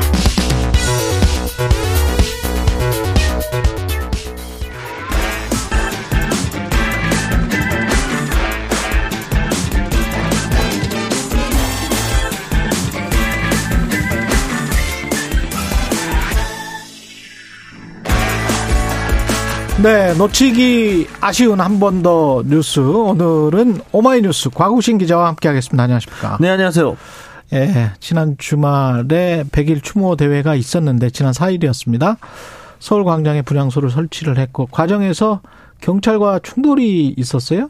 네, 그러니까 일단 유가족들이 시민 대책 회의를 중심으로 서울 도서관에 이제 분향소를 설치를 하려고 했죠. 그래서 네. 이게 뭐 기습 설치다, 긴급 설치다 이런 말들이 나왔는데 원래는 이제 광화문 광장에서 추모대회를 하려고 했지만 서울시가 허락을 해주지 않아서 세종대로로 옮긴 거였습니다. 음. 그래서 원래 정부의 합동 분향소가 있었던 그 자리에 시민 네. 대책 회의를 중심으로 분향소를 설치를 한 건데요. 이 과정에서 뭐 경찰 측에서는 이를 막 막으려고 했었고 또 주변 시민들이 이를 또 좀 저지하기 위해서 충돌을 하다 보니까 과정에서 몸싸움이 좀 있었고 희생자 유가족 한 명이 서울시 공무원들과 충돌하는 과정에서 의식을 잃고 병원으로 이송되는 사건도 있었습니다. 서울시는 지금 강제 철거하겠다는 거죠? 네, 일단 개고서도 이미 지난 토요일에 전달을 했고요. 일단 조례를 보면은 서울시가 이제 철거할 권한은 있습니다. 서울 광장의 사용 및 관리에 관한 조례를 보면 서울시에 사용 신고서를 제출하고 허가를 받아야 하도록 되어 있고요. 허가를 받지 않고 광장을 무단 점유한 경우에는 철거를 명하거나 필요한 조치를 할 수 있습니다. 서울 도서관 앞도 어쨌든 서울 광장에 포함되는 공간이기 때문인데요. 음. 서울시 어제 입장문에서는 통보 없는 기습 시설물 설치에 거듭 유감을 표하고 유가족분들이 추구하는 국민 공감을 얻기에도 힘든 일이다라는 식으로 표현을 했습니다. 서울시의 주장. 네, 그래서 예. 행정집행 계획에는 변함이 없다라고 합니다. 그 다음에 생존자와 유가족 측에서는 그 받아들일 수 없다. 그렇죠. 네. 네. 어쨌든 어제 특히 국회 추모제에서 유가족 협의회 대표를 맡고 있는 이종철 씨 발언이 좀 화제가 됐는데요. 아 그럼 저희가 분향소를 치울 테니 국화꽃으로 단장된 합동 분향소를 따로 만들어 달라. 서울시에. 네. 근데 그렇지 않고 그냥 지금 서울광장 분향소를 철거하려고 하면 휘발유를 준비해 놓고 아이들 따라갈 것이다라는 아. 표현까지 했습니다. 그래서 철거하러 오는 순간 제 2의 참사를 볼 것이라고 했고요. 이때 유가족분들이 마치 오열하기도 했는데 어쨌든 대책회의 관계자 측은 시에서 강제 철거를 한다면 보고 있을 수만은 없다. 독립적인 진상규명 조사기구 설치를 위한 특별법이 제정되면 그때 철거하겠다라고 했습니다. 좀 해주면 안 되나요? 이거 만들어 아예 차라리 잘 좋게 문화공간처럼 만들어줄 수도 있을 것 같은데. 그러니까 서울시는 녹사평역 지하에 추모 공간을 마련할 테니까 그거면 예. 되지 않겠느냐라는 주장 계속 하고 아, 있는데. 녹사평역 지하 공간에. 네. 근데 이제 유가족들은 이제 음. 역사 지하에 설치된 공간이 과연 시민들이 와서 추모를 제대로 할 수 있는 공간이냐 거기는 좀 마땅치 않다는 입장을 하고 있어가지고요. 네. 예. 그래서 정부가 합동분향소를 설치했던 바로 그 장소에 똑같이 시민들이 분향소를 만들어서 헌화할 수 있게끔 해달라는 게 음. 유가족분들의 요구입니다. 알겠습니다. 도이치모터스 주가 조작 관련도 그렇고 대장동 일당 중에서 곽상도 전 의원이 1심 법원 판단을 받는데 2월 8일이군요. 내일 네. 모레. 그렇습니다. 얼마 네. 안 남았습니다. 이 특, 특정범죄 가중처벌에 관한 법률 위반 혐의죠. 선고 공판이 8일에 열리는데요. 뇌물 공여자로 기소된 화천대유의 대주주 김만배 씨와 정치자금 공여자 남욱 씨도 같은 날 선고를 받게 됩니다. 그래서 지금 2021년 9월에 처음 대장동 개발 특혜 의혹이 불거진 이후 관련 사건으로 기소된 피고인이 법원 판단 받는 게 이번이 처음이라서 특히 더 주목을 받는데요. 또 안 그래도 곽 전 의원 사건이 워낙 크다 보니까 2015년에 대장동 일당의 사업에 도움을 주는 음. 대가로 화천대유 사유에서 일한 아들의 퇴직금, 성과급 등 명목으로 50억, 50억 원을 받은 혐의를 받고 있습니다. 얼마나 일을 잘했길래. 예. 어쨌든 뭐 산재라는 주장은 어느새 소리 소문 없이 사라졌죠. 산재 주장도 나왔었죠. 네, 처음에는. 네, 네, 네. 산재는 뭐 아닌 것 같으니까 네. 주장이 사라졌던 것 같고 그런데 여전히 이제 무죄는 주장을 하고 있습니다. 박성도 전 의원 측은. 네. 예. 박전 의원 측에서는 어떤 행동도 하지 않았는데 15년을 구형하니까 검찰이 황당하다라는 입장이고요. 아, 나는 어떤 것도 하지 않았다. 네. 그러니까 예. 아들이 그냥 다니던 회사에서 성과금을 많이 받았는데 음. 성과금을 많이 받았다는 이유로 묻지도 따지지도 않고 음. 아버지를 형사처벌할 수는 대가성이 없다. 아니냐. 그러니까 그렇죠. 또 하나은행 관련해서 저는 보는 전혀 개입하지 않았다는 주장을 계속하고 있습니다. 아, 본인은 무죄를 주장하고 있습니다. 그리고 오는 10일에 오늘 이번 주에 뭐가 많군요. 네. 권오수 전 모이, 도이치모터스 회장에 대한 1심 판결도 지금 준비돼 있습니다. 네, 똑같이 서울중앙지방법원이고요. 음. 사실 이 주가를 이제 통정매매 수법을 통해서 부당하게 이제 끌어올린 것으로 검찰은 보고 있는데요. 특히나 네. 이와 관련해서 김건희 여사의 주가 조작에 관련된 흔적도 있는데 뭐 이 부분에 대해서는 전주 관련 의혹들도 여전히 본인은 부인을 하고 있고 음. 또 본인은 그냥 이 이 투자 자문 통해서 그러니까 이 회사를 홍보하는 차원에서 권오수 전 네, 회장은 네, 그 이야기를 했던 것 뿐이지 네. 뭔가 주가 조작을 나서려고 했던 건 아니다라는 입장을 계속 밝히고 있습니다. 근데 권오수 전 회장도 그렇고 회장이었기 때문에 이건 내부자가 외부 세력에게 주가 조작을 뭐 사주한 것처럼 이렇게 지금 비춰진단 말이죠. 그렇죠. 그게 만약에 형량이 선고되면 이거는 굉장히 높아요. 일반적인 주가 조작 사건하고는 달, 다르고 김건희 여사가 만약에 관여돼 있다면 김건희 여사가 서울대 대학원 다닐 때 이제 이사라고 하고 다녔잖아요. 네, 기획 그렇죠. 마케팅 네. 이사인지 뭐 이렇게 명함도 지금 보도가 됐었고 그렇기 때문에 같은 내부자 거래가 될 수가 있습니다. 통정매매 등. 네, 그래서 예. 판결문이 어떻게 나올지 모르겠지만 지금 안 그래도 야권이 지금 그 음. 특검 대추진 카드를 만지고 있기 때문에 그렇죠. 여의도에도 상당한 여파가 있을 것으로 보입니다. 뭐 권원수 전 회장한테 무죄가 선고될까요? 그렇게는 관련돼서 뭐 취재를 했던 기자들 이야기는 쉽지 않다. 예, 그런 이야기가 나오고 있고 지금까지 나온 것들로 봐서는 김건희 여사도 조사나 수사는 받아야 될 것 같은데 대통령실이 답변을 해봐 해야 될 것 같습니다. 예. 지금까지 과국신 기자였습니다. 고맙습니다. 감사합니다. KBS 1라디오 최경련의 최강사 2부는 여기까지고요. 잠시 후 3부에서는 이상돈 중앙대학교 명예교수 만나보겠습니다.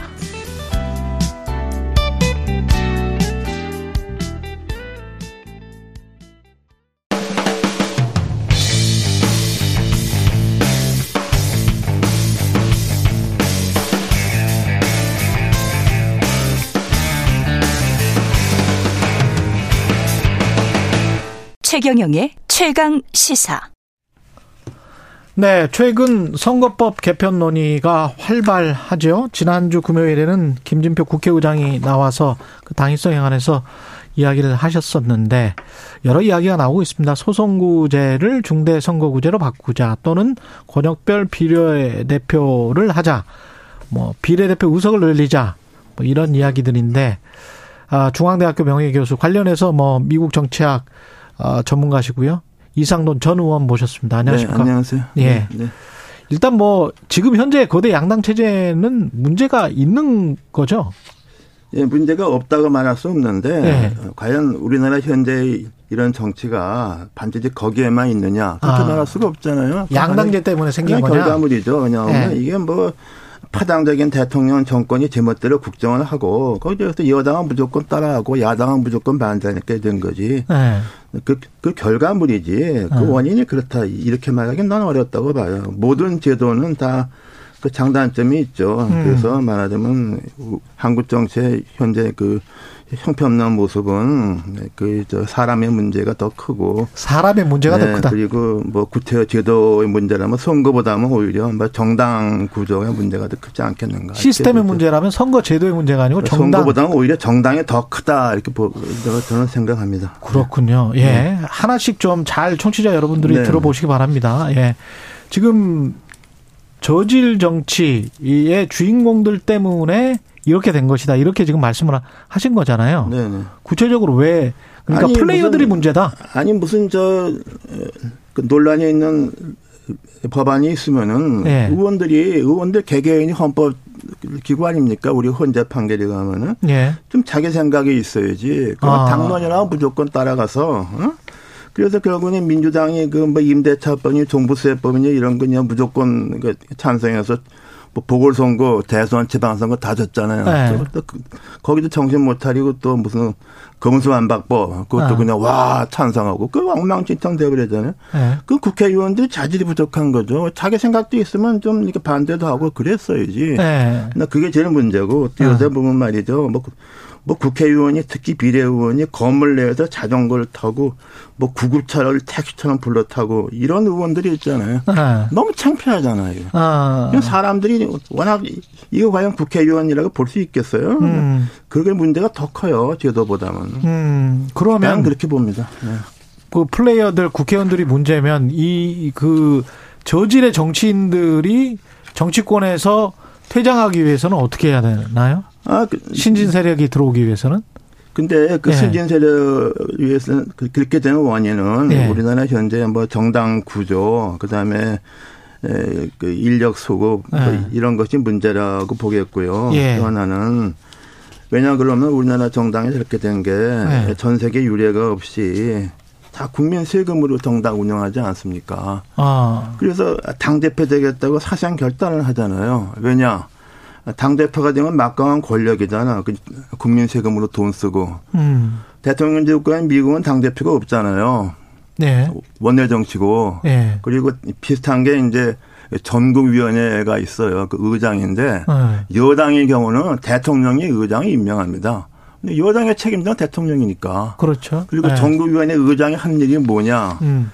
어, 당을 홍보하고 뭐 음. 뭐 평소에 조직을 뭐 관리하는 게 있고 제일 중요한 게 기부금 모으는 거죠. 전국의 의장이 하는 일이. 어, 전국의 의장은 기부금 모으냐 허리가 휘어요. 웬만하면 하려고 못합니다. 하라고 그래도. 음. 우리나라 당권이 뭐냐면 어차피 당대표 되면은 막강한 그 돈 가지고서 당을 주물르잖아요. 공천권 주물르고. 예. 이게 최대의 권력, 최대 이권이 돼버렸잖아요. 아. 이런 걸 타파하는 게 난 급하다고 봐요. 근데 그런 얘기하는 사람 없잖아요. 현역 정당의 의원에서. 다 되게들이 그렇게 돼 있으니까.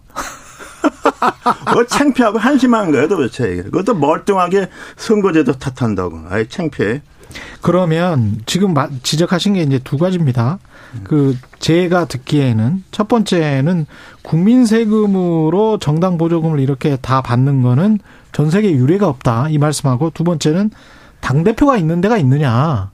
예? 전국이 의장이 미국도 하지 이런 음. 말씀을 하셨는데 첫 번째 국민 세금으로 정당 보조금 받고 그게 정당이 운영되는 거는 우리가 공영정당 뭐 이렇게 지금 원래는 생각을 했었단 말이죠. 아, 그거 잘못된 거죠. 잘못된 생각입니까? 게 자발적인 그 단체 아닙니까? 예. 다만 이제 이 정당 이게 좀 취약하니까 예. 뭐 근데 예. 정부가 좀 보조할 수 있다 그런 건데 이게 네. 주객이 바뀌어 버렸잖아요. 뭐 정당 재정 보면은 어. 정부 보조금이 거의 다예요. 어. 특히 작은 정당일수록. 음. 뭐 이제 특별하게 좀 당원인 대응이 있죠. 그러니까 그게 제일 난 큰 문제라고 보고 자발성이 죽어버렸잖아요. 그리고 우리나라 정당의 중앙당이라고 거대한 관료들이 있는 게 그게 공화당 민정당에서 배워온 거잖아요. 이게 아. 어느 어느 나라 의원 내각제는 정당이 그 내가이고 섀도우 내부인데 원내잖아요. 음. 별도로 없지 않습니까? 대표는 당시 그 섀도우 캐비넷에 어, 내각이고 우리나라 정당이 굉장히 좀 기형적인 거죠. 완전히. 그러면 자발성 자발성을 네. 말씀을 하셨는데 그러면 당원들이 이 정당의 가치와 정책을 믿는다면 당원들이 돈을 내서 그렇게 운영되는 정당이 가장 바람직하다 이렇게 말. 네, 그렇죠. 그리고 또 이제 그 정당에 좀 찬동하는 사람, 창동하는 사람들한테 예. 뭐 기부금도 받고, 그러니까 뭐 특별 장비 같이 예. 뭐 이런 이런 자발성 이 중요하죠. 그렇게 해야 그렇게 되면 어떻게 바뀌나요? 아 그렇게 되면 일단에 예. 제가 볼 땐 그래요. 우리나라 음. 그당 대표를 없애야 된다고 봐요. 모든 정치는 원내에서 하고. 아. 아 그리고 최고위원회 해서 하는 게 뭐냐. 맨날 정쟁하잖아. 예. 싸움하는 거 아니야. 말의 싸움을 시작해서. 말의 예. 싸움이 진짜 싸움이 돼버리잖아요. 그 원내, 그리고 보면, 가만 보면은 원내 대표는 그래도 협상을 하려고 그럽니다. 주호영 원내대표도 협상을 하려고 하죠. 당회 투쟁하는 것은 네. 당 대표하고 최고위원들이에요. 우리 보면. 그렇죠. 강경하게 나가는 것은 그리고, 그리고 이, 이, 이, 우리나라 네. 정치에 강경 대우로 몰고 가는 것은 원내 음. 대표단이 아니라 오히려 최고위원이잖아요. 아 그리고 뭐 대통령의 뭐 어떤 어, 세력 그렇죠, 그렇죠. 그러니까 예. 그런 게 더 큰 문제지 선거제도 가 과연 모든 책임이 있냐? 나는 그렇게 보지는 않아요. 네. 근데 제가 반론 차원에서 그러면 여쭤보면 미국 정치의 전공자시기 때문에 자발성 위주의 정당 구조 그래서 당원들이 어, 상향식으로 이렇게 공천도 하고 이거는 좋은 거는 같은데 미국도 기업 대기업 후원금 같은 경우는 막지 않습니까? 아, 대기업 후원금 같은 거 많은데 그 네. 양당에 다들 이렇게 뭐 거진 토탈 비교하고는 비슷하죠. 근데 근권 정치 우려가 있기 때문에 아, 우리 같은 경우는 우리나라에 그, 그렇다 하는데 그렇 네. 근데 그거는 이렇게 지금 그렇게 정당의 살, 중앙당의 살림살이를 대폭적으로 줄이면은 어. 크게 이렇게 문제될 건 나는 없다고 봐요. 아, 그래요? 네, 문제될 아. 보고. 예. 그리고 이제 공천 문제인데 과연 우리가 그 상향식 공천이 과연 합리적이고 정상적이냐 아. 이걸 생각해 볼 필요가 있죠. 공천. 웬만한 사람들은 예. 정치 안 합니다. 그 다 공부도 잘하고 무슨 버젓한 직장에 있으면 이걸 왜 합니까? 그 경선이니 뭐니 이런 거 갖다가. 아. 그러니까 좋은 사람들이 정치를 안 해요. 그러려면은 좀그 네. 룰이 누가 봐도 투명해야 된다고. 음. 그래서 뭐 이제 많은 개선 방법이 있겠지만은 뭐 여러 가지 방안 중에서 저는 그래도 좀 이제는 그 경선을 선거관리위원회가 모든 정당을 한꺼번에 해서 좀 공식화해서 어. 투표장에 두 번 갈 각오를 하자 우리가 중앙선거관리위원회가 그렇죠 그러니까 공천 후보들까지 다 뽑는 거예요? 그러니까 그 예. 미국의 캘리포니아 워싱턴 주 같이 예. top two primary처럼 한 날 그냥 primary를 해서 아. 여러 명 나와서 그중에 두 명을 본선에 올린다든가 뭐 이런 여러 가지 좀 그런 게 좀 필요하지 않나 싶습니다. 지금 하는 경선이라는 것은 그 신뢰성이었기 때문에 그 웬만한 사람은 다 하려고 그러지 않죠. 그러면 각 당의 당원들이 그거는 투표를 하는 겁니까? 아니면 국민들이 아니, 일반 국민이 일반 국민들이 당원이라는 것은 뭐 이렇게 당에 역시 그건 지지하는 사람들이 이제 음. 당을 끌고 가지만은 결정적 후보였는데에서는 지금은 또 오픈 프라이머리니까 뭐. 그러면 국회의원을 예선과 본선을 치르는데 그걸 다 중앙선거관리위원회에서 네, 그렇죠. 관장을 하자. 이제 결선 투표식 이제 국회의원에서 미국의 루이지아나니 뭐 캘리포니아, 워싱턴 뭐 등등 몇 개 주에서 그렇게 하는 주가 좀좀 늘고 있죠. 왜냐 그러면 기존의 그 경선이 어. 그게 좀 문제가 많다고 보기 때문에. 네. 아. 네. 그렇게 되면은 우리 같은 경우에 그 얻을 수 있는 효과가 당 대표의 공천 개입, 뭐 사무총장, 당 대표는 공천에 전혀 의미가 없는 거죠. 그러면은 유명무실화 되겠네. 유명무실함. 그러니까 당 대표는 뭐 당의 홍보나 하고 뭐 당원 교육하고 그게 정상이고 정치는 아. 원내에서 하는 게 원칙이죠. 정치는 원내에서 해서 네, 그렇죠. 원내 대표가 힘을 갖게 되는. 그렇죠. 원내 대표끼리 하면은 이렇게 극렬한 대립 가지 않습니다. 근데 왜 선거제도 관련해서 말씀하시는 분들은 뭐 소선거구제가 뭐 굉장히 사표도 많고 이 문제가 있다 이런 이야기 하시잖아요. 우리나 소선거구의 그 한계점이 있죠. 예. 그러면은 그럼 영국이나 영국 하원이나 미국 하원은 왜 다 그렇게 합니까? 그리고 어 이게 음. 소선거구에 대응되는 게 이제 비례 대표 비례성을 좀 강화했다 그러나 이제 권역별 그렇죠. 비례 같은 게 하는 북유럽 예. 그건 다 의원야학제 국가고 그리고 예. 북유럽 국가들은 이, 이게 이제 국민적 사회적인 동질성이 강하잖아요. 음. 호모제니어스 하기 때문에. 예.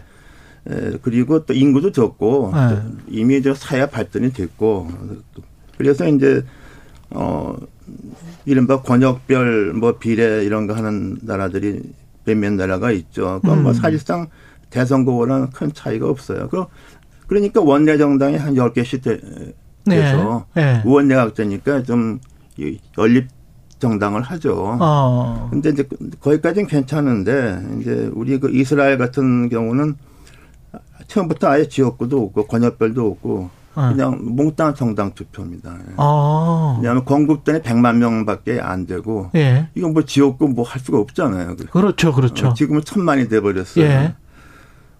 근데 지금 문제는 뭐냐 그러면 그 전까지는 70년대까지면 레이버 파티가 음. 주축을 이루었는데 노동당이 예. 이스라엘 사회가 말하자면 동질성을 상실해 버렸잖아요. 그랬죠. 극단 세력이 많이 생겼잖아요. 네. 그래서 그 다음부터 지금은 원내 정당가 3.25% 기준을 해도 11개인가 2개가 원내 들어와 있어요. 어. 다수당이 기껏해야 의석이 한 20%밖에 안 됩니다. 그러면 50%할 것 같으면은 6, 7, 5, 6개, 6, 7개 정당은 모아야 되잖아요. 그렇죠.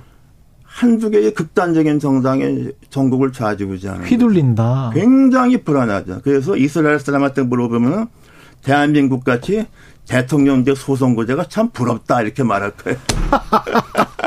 오히려 오히려 그래서 그러니까 이게 평화협상이고 막 할 수가 없어. 음. 전국이 불안하기 때문에 아. 다수 하기가 어려워요. 그래서 그러면 이스라엘이 왜 못 바꾸느냐? 네. 그 사람들이 다 원내에 들어와 있잖아요. 그렇군요. 그걸 못 가죠. 그러니까 네. 그게 어느 나라든 간에 헌법 제도나 선거 제도나 한 번 정하면은 획기적으로 바꾸기가 어렵다. 굉장히 어렵습니다. 네. 우리가 그런 걸 그리고 기존 제도를 이렇게 조금 조금씩 바꿔서 운영하는 게난더 낫다고 봅니다. 기존 제도를 그러면 네. 선거법 이야기할 때 소선거제랄지 뭐 이런 것들을 획기적으로 바꾸기는 어렵다. 그리고 그, 우리가 안 해본 제도고 예. 이게 부작용이 많잖아요. 그 중대선거구제로 가는 것도 반대하시는 거고. 그 4050처럼 동반당선거는 2인 선거를 하자고는 않을 거잖아요. 그럼 완전히 양도동당이 나눠 먹기죠. 그렇죠. 그러면 대선거구에서 네 다섯 명은 뽑혀야 되는 4명, 5명, 6명 하는 게 그러면 잘 되겠느냐? 아. 그렇게 하는 나라도 없고. 아, 그렇게 어. 하는 나라 없습니까? 우리나라가 경험해 봤죠. 어. 4.19 후에 참여연이 그랬지 않습니까? 아, 참여 선거 그랬군요. 네, 그 당시 네. 보면요. 그 서울은 6명, 뭐 경남은 6명 이렇게 경기하고 뭐 딴데 4명 다 그러는데 대체로 1등은 지명도 높은 사람이 합니다. 음. 1, 2등. 예. 그 다음에 서울이 서울이나 경남이 이제 6명 하면은 그, 그 다음부터는 투표율이 거의 비슷해요. 아. 아 그러니까 다 2% 나오는구나. 아, 그러니까 그냥 네. 0.5% 하려고 3, 4, 5, 6, 7, 8 똑같아. 이거 완전 복글복으로 국회의원 뽑는다고 잘못하면. 그리고 아, 거기서 나오는 게 뭐냐. 소지역주의죠. 어떤 지역에서 아, 저 사람이 우리 사람이다 하게 되면은 그 일본도 그 경험했잖아요. 소지역주의가 되는 거죠. 그리고 과연 그렇게 해서 뽑힌, 뽑힌 국회의원이 의원이 과연 제대로 이거 완전히 그 저 뭐 이게 부정이 많지 않습니까? 그리고 이제 어, 그런 문제가 있어서 네. 대선거 하는 나라가 지금 없잖아요. 그래서 아. 우리나라 헌법도 우리나라 헌법이 비례대표제라는 게 딱 못을 박았잖아요. 예. 그것도 왜 못을 박았습니까? 소선거제의 단, 나, 단점을 보완하기 위해서 비례를, 비례를. 심은 거 아닙니까, 헌법에. 아, 예. 그 대선거 하게 되면은 비례대표제 할 필요 있습니까? 그러네요. 똑같은 거잖아요. 중대 대선거구나 권역별 비례나 뭐가 달라요? 다를 게 없어요. 그래. 둘다 할 필요가 없다. 어. 근데 우리 헌법은 예. 비례대표를 예. 하라고 돼. 그러니까 권역별 비례라는 것이 과연 비례대표인가? 우리나라 헌법재판소 판결했지 않습니까? 어. 그 권역별 비례가 과연 우리 헌법에 하는 비례인가 되겠어 우리가 한번 의심할 필요가 있어요. 그리고 권역별 비례대표를 한, 그, 한다고 하면 아까 교수님이 말씀하시는 것처럼 open primary 방식의 중앙선관위가 아니, 해서 그것도, 국민들이 그것도, 직접 이렇게 아니, 투표하는 대선거구에서 네. primary 할 필요가 없죠. 아 대선거구제는 어, 소선거구니까 이제 미국의 primary를 하는 거죠. 음. 아, 그래서 그런 해서 그 일각에서는 그럼 뭐 대선거구하고 권역별 비례가 저는 이게 말이 안 되는 거죠. 그러니까 크게 크게 선거법 바꿀 필요 없이 정당 구조가 그게, 문제기 때문에 그게 정당 큰 문제라고 보고 그리고 선거 네. 제도는 어떻게 바꿔도 부작용이 있어요. 또 음. 그러면 이제 우리 그 지역구 선거는 현재대로 거진 두고 50명 정도 갖다가 권역별 비례 가자는 말도 아니 나왔잖아요. 그렇죠. 그러면 어떻게 됩니까? 제 3당, 4당은 전멸합니다. 그렇군요. 3당, 4당, 5당은 전국을 다 모아야 되는 거죠. 권역별로 제가 국회의원 때 20대 국회의원이었으면 네. 국민의당 그 당시 13명 나왔잖아요. 비례해서. 음. 권역별로 했으면 한 4명 나왔을까? 정의당은 전멸했을 거예요. 아. 그러니까 권역별 비례가 그냥 비례인가? 이걸 한번 생각해 봐야죠. 그럼 개, 선거법은 지금 고칠 필요가 없다. 오히려 정당 시스템을 바꿔야 된다. 그게 더 먼저라고 봐요. 네, 그게 먼저라고 개헌에 보고. 관해서는 어떻게 생각하세요? 네? 대통령 중임제. 개헌도 대통령 중임제도 어떤 예. 대통령이 참 단임만 하고 나가니까 너무 훌륭하고 아쉽다. 이런 사람 봤습니까 우리가? 아, 미국에서도 그 시오도 루스벨트 같은 사람은 어? 먼저 번 대통령이 네. 그 뭡니까 예. 암살당해서 자녀 임기하고 예. 한번 더 했잖아요. 예. 열심히 했어요. 예. 그리고 그 임기 끝날 때 자기는 더 이상 안 하겠다 그랬어요. 예. 국민들이 아쉬워했다고. 어. 이런 사람이 있었어요. 지긋지긋하게 우리나라 대통령 담임도. 아니 담임도 못하는 주제에 무슨 너 연이 뭐합니까? 좀 뻔뻔해도 분수가 있어야지. 어, 정말 이게 잘못하면 5년 지역이 8년 지역 된다고. 그래서 우리는 그런 좀 아쉽다는 생각하는 대통령 나온 다음에 얘기합시다. 아, 나온 다음에 그러니까 얘기합시다. 말도 안 되는 얘기. 네? 아, 그래요? 어디서 그런 얘기를 하고 있어 도대체. 그, 그런 이야기 하시는 분들 중에 이제 국회의원 선거제도와 대통령제를 그 합해가지고 4년 중립으로 하면서 선거 시기를 합쳐서 그때는 이제 거의 내각제처럼 운영할 수 있지 않느냐 중간 평가도 받고 그거는 그런 어떤 발상 대통령제는 기본적으로 본질이 다른 겁니다. 본질이 다르다. 네, 그래서 네. 아, 대통령은 단 한 표만 넘어도 위너텍 올 아닙니까? 아. 그러기 위해서 대통령제 기본 정부는 뭐냐 그러면 견제와 균형이잖아요. 네. 그래서 미국 헌법 만드는 사람들은 대통령을 만들어 놓고 하원은 다수 집의 소선거구로 뽑은 의원들이고 음. 그러나 그것이 이제 다수의 독재 아니면 포퓰리즘에 흘릴 가능성이 있기 때문에 좀 더 한번 간선으로 뽑았던 상원 의원을 뒀죠. 주마다 똑같이. 그 20세기 초에 와서 미국 선거에서 바뀐 게 유일하게 바뀐 게 20세기 초에 상원 의원을 간선해서 직선으로 바꾼 것 뿐이죠. 음. 그래서 그것이 견제와 균형이고 또 하나는 그 우리가 의원 내각제 같은 경우는 이게 당 지도부가 다 중요하고 개개 의원은 중요치가 않아요. 예. 그냥 따라가는 거예요. 예. 대통령제 국가에서는 그게 아니잖아요. 어. 대통령제국에서 정당보다는 의원 개개인이 중요하고 어. 그래서 미국은 상원 의원 100명 있지만 그 중에서 우리가 우리가 기억하는 유명한 상원 의원들이 있잖아요. 막강한 영향. 네. 그런 사람들이 대통령을 견제한 거죠. 음. 우리나라처럼 이건 무슨 그 말도 안 되는 법안 통과시킨 우 따라서 하고 나서 음. 뭐 그리고 의원들 스스로가 자기의 뭡니까 권한과 권위와 품위를 떨어뜨린 거잖아요. 음. 그 원인이 그 뭐냐 그 알량한 공천 그 정당에서 하향식으로 정당 대표 끌고 가는 시스템. 음. 이것 때문에 그냥 의원들이 다 소총들로 그냥 전락해 버린 거잖아요. 그럼 그래서 이런 시, 이런 거 난 이게 난 더 큰 문제라고. 그러면 아까처럼 정당 시스템을 바꾸고 플러스 의원 내각제로 가야 된다고 생각을 하십니까? 근데요, 그게 예. 저는 솔직히 예. 어, 어, 우리나라 정부에 맞는 것은 의원 내각제하고 양원제를 해서 양원제를 해야 예, 된다. 우리나라 국회 의사당 보면 양원하게 돼 있잖아요. 음. 그래서 하원 하원은 그냥 소송 구제로 하고 예. 뭐 상원은, 상원은 뭐또 임기 좀 대표. 길게 하고 예. 그, 그 대선거구로 뽑게 되면은 예. 그 처음 임기 6년 같으면 이제 3년마다 뽑는 거다 반씩. 미국처럼. 예.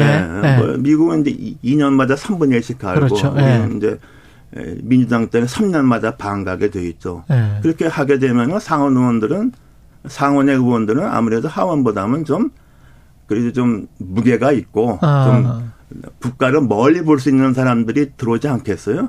그러면 그런 사람들이 오히려 하원을 내가를 견제할 수 있, 는 거죠. 그럼 상원에서 사실상 조각도 하고?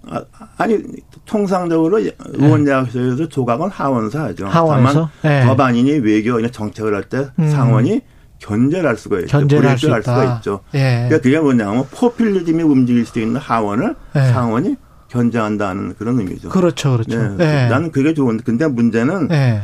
그렇게 정부 구조 바꾸는 개헌이 되는 경우가 그게 아주 이례적인 경우만 됩니다. 1958년 프랑스 알제리 위기 때 의원 내각제에서 네. 대통령제를 바꿨고 60년에 4.19 후에 대통령제에서 의원 내각제 됐죠. 그게 한 번 정부 제대 이렇게 하면요. 네. 그 바꾸기가 쉽지 않아요. 이번에도 바꾸기는 현실적으로는 쉽지 않을 것이다. 어렵다고 봅니다. 네. 그 반론 차원에서 제가 한 가지만 여쭤보면 상원을 그렇게 이제 잘 뭐 운영하는 나라들도 있긴 합니다만은 포퓰리즘 말씀하셨습니다만 엘리티즘이 상원에 예, 예 있어서 음. 그 계속 이렇게 자손까지 하고 그리고 이제 뭐 귀족화되는 아니 뭐 그런, 그런, 경향 뭐 그런 의원도 아 그건 뭐 그런 그 이른바 정치 패밀리 같은 게 있죠. 그렇죠, 그렇죠. 뭐 케네디는 그뭐 그 보스턴에 그래서 이런 말이 있잖아요. 네. 케네디는 케네디가 한번 싸우면 때는 사람을 죽여도 당선될 거라 그렇죠, 그렇죠. 뭐 그런 경우도 없지 네. 않아 있죠. 예. 그러나 어, 어떻게 보면 이게 완전히 다수 지배의 포퓰리즘을 견제하는 데 있어서는 음. 그런 것이 좀 그, 그, 말하자면 그런 것도 필요합니다. 아, 알겠습니다. 네. 그러니까 정리를 해보면 정당의 시스템 구조를 바꾸기 위해서 특히 무엇보다 공천 때문에 이렇게 이합 집산하는 것들을 막기 위해서는 어 다른 방법 open primary 같은 방법이 필요하고 그거를 주관을 중앙선관위에서 네. 해라 네. 네. 이런 말씀이고 장기적으로 봤을 때는 어 의원 내각제로 가는 게 맞다 지금의 개헌 논의는 어, 잘못되어 있다 이런 말씀이시네요. 네, 그, 근데 의원 내각제 그렇게 개헌하기 어렵습니다. 보면 현실적으로는 어려울 네, 것이다. 과거부터도 이렇게 네. 저 같은 헌법 학자 정치학 교수 물어보면 3분의 2가 의원 내각제 지지하는데 그렇죠, 맞아요. 국민들은 반대예요. 아, 국민들이 그래서 반대해서. 그리고 우리는 뭐 4.19나 네. 뭐 이런 특별한 거 없으면은 네. 정부 제도 그렇게 바뀌기 어려워요. 그래서 아. 중남미가 계속 대통령하고 네. 서유럽이 의원 내각제 하잖아요. 네. 그뭐 그러면 현실적으로 봤을 때는 정당 민주주의나 제대로 하는 게 맞다. 그게 제일 급하다고 보고 아. 그거는 헌법 개정 없이 어? 법률 개정도 없이 아. 할수 있는 거예요. 그러기 때문에 안 하고 있는 음. 거라고 저기서. 알겠습니다. 정당 민주주의 관련해서는 저 정치 현안은 물어보지 말라고 말씀하셨는데 국민의힘은 정당 민주주의를 지금 저 당대표 뽑는데 잘 하고 있습니까? 근데 당대표 네. 뽑는 것도 네. 우리 한번 생각해 볼 필요가 있어요. 네. 뭐돈천 원 내면 다 당원 돼서 사람들이 다 당원들 과 당원이 그냥 뭐 아. 뽑는 게 아니라 그냥 그게 뭐야? 그, 그건 무슨 정치라 그래요? 동원됐다? 동원 정치해서 그 음. 그 선거 나가잖아요. 과연 그런 것이 에, 그 정상적인 당 대표 선거인지 모르겠고 또 그렇게 음. 해서 당 대표 되면 뭐 합니까? 한 6개월 되면 비대위 되고 뭐 다 그러, 그러잖아요. 그리고서 우리나라 그 이상한 풍경이 있잖아. 월, 수, 금 아침 9시 되면은 모든 정당의 국회에서 네. 카메라 앞에서 뭐 들고 그렇죠, 있잖아. 그렇죠. 그렇죠. 그 떠들잖아. 그. 그렇죠. 해봤던 내용은 뭐야? 다 쓸데없는 정쟁이잖아. 그렇죠. 언론들은 다 그거 받았어. 어? 그래서 그런 건 아. 나라가 어디서 도대체. 아, 생각해보니까 그러네. 아, 진짜 그런 나라가 없죠. 우리나라만 그거 하네. 아, 그 뒤에다가 또 이상한 그림 그려놓고 말이야. 뭐, 뭐, 이 팻말 들고. 표. 그게 바로 저질 정치예요, 그거. 그 언론이 그런 걸 감시해야지. 그 받아 쓰잖아, 그거. 음. 말도 안 되는 얘기 떠드는 것 같다가. 월수금마다 그, 그 하잖아. 그 얼마나 웃기는 거야. 그 원내대표도, 원내, 예. 뭐 하는 거야, 도대체. 정치는 원내가 하는 겁니다, 이게. 그, 저희 제작진한테 사전 취재할 때 그런 말씀 하셨다 그러길래 이것만 마지막으로 여쭤보겠습니다. 안철수 의원이 당대표 되면 국민의힘이 빨리 망하고 김기현 의원이 되면 천천히 망한다. 천천히 망한다. 이거는 무슨 이야기일까요? 아, 이거 내가 지나가는 말을 그랬는데 네. 그 안철수 어 안철수 씨하고 뭐 지금 같이 정치하셨잖아요. 네, 그 같이 해서 끝이 네. 끝이 좁은 경우가 없었어요. 같이 한 정당 다 망했고 네. 같이 한 사람은 다 그러니까 빨리, 됐고. 빨리 망한다. 네, 그래서 내가 그래서 네. 그 언젠가 언론 인터뷰에 안철수 정도 특징은 시장은 창대하자 끝은 미미하다. 그래서 네. 그게 별로 도움이 안 될 겁니다. 그 당에. 네. 그 당에 별로 도움이 안 될 것이다. 네. 김기현 의원이 하면 천천히 망합니까? 그러니까 천천히 망하면 좀 시간이 있으니까. 시간이 있으니까. 알겠습니다. 와, 그 안미숙 님이 아침부터 신랄한 말씀에 빵 터졌습니다라고 하셨고요. 5145 님은 화통하십니다. 이렇게 하셨네요. 이상, 이상돈 중앙대학교 명예 교수, 예, 전 국회의원이셨습니다. 고맙습니다. 네. 예. 2월 6일 월요일 KBS 일라디오 최경련의 최강시사였고요. 저는 KBS 최경련 기자였습니다. 내일 아침 7시 20분에 다시 돌아오겠습니다. 고맙습니다. 고맙습니다.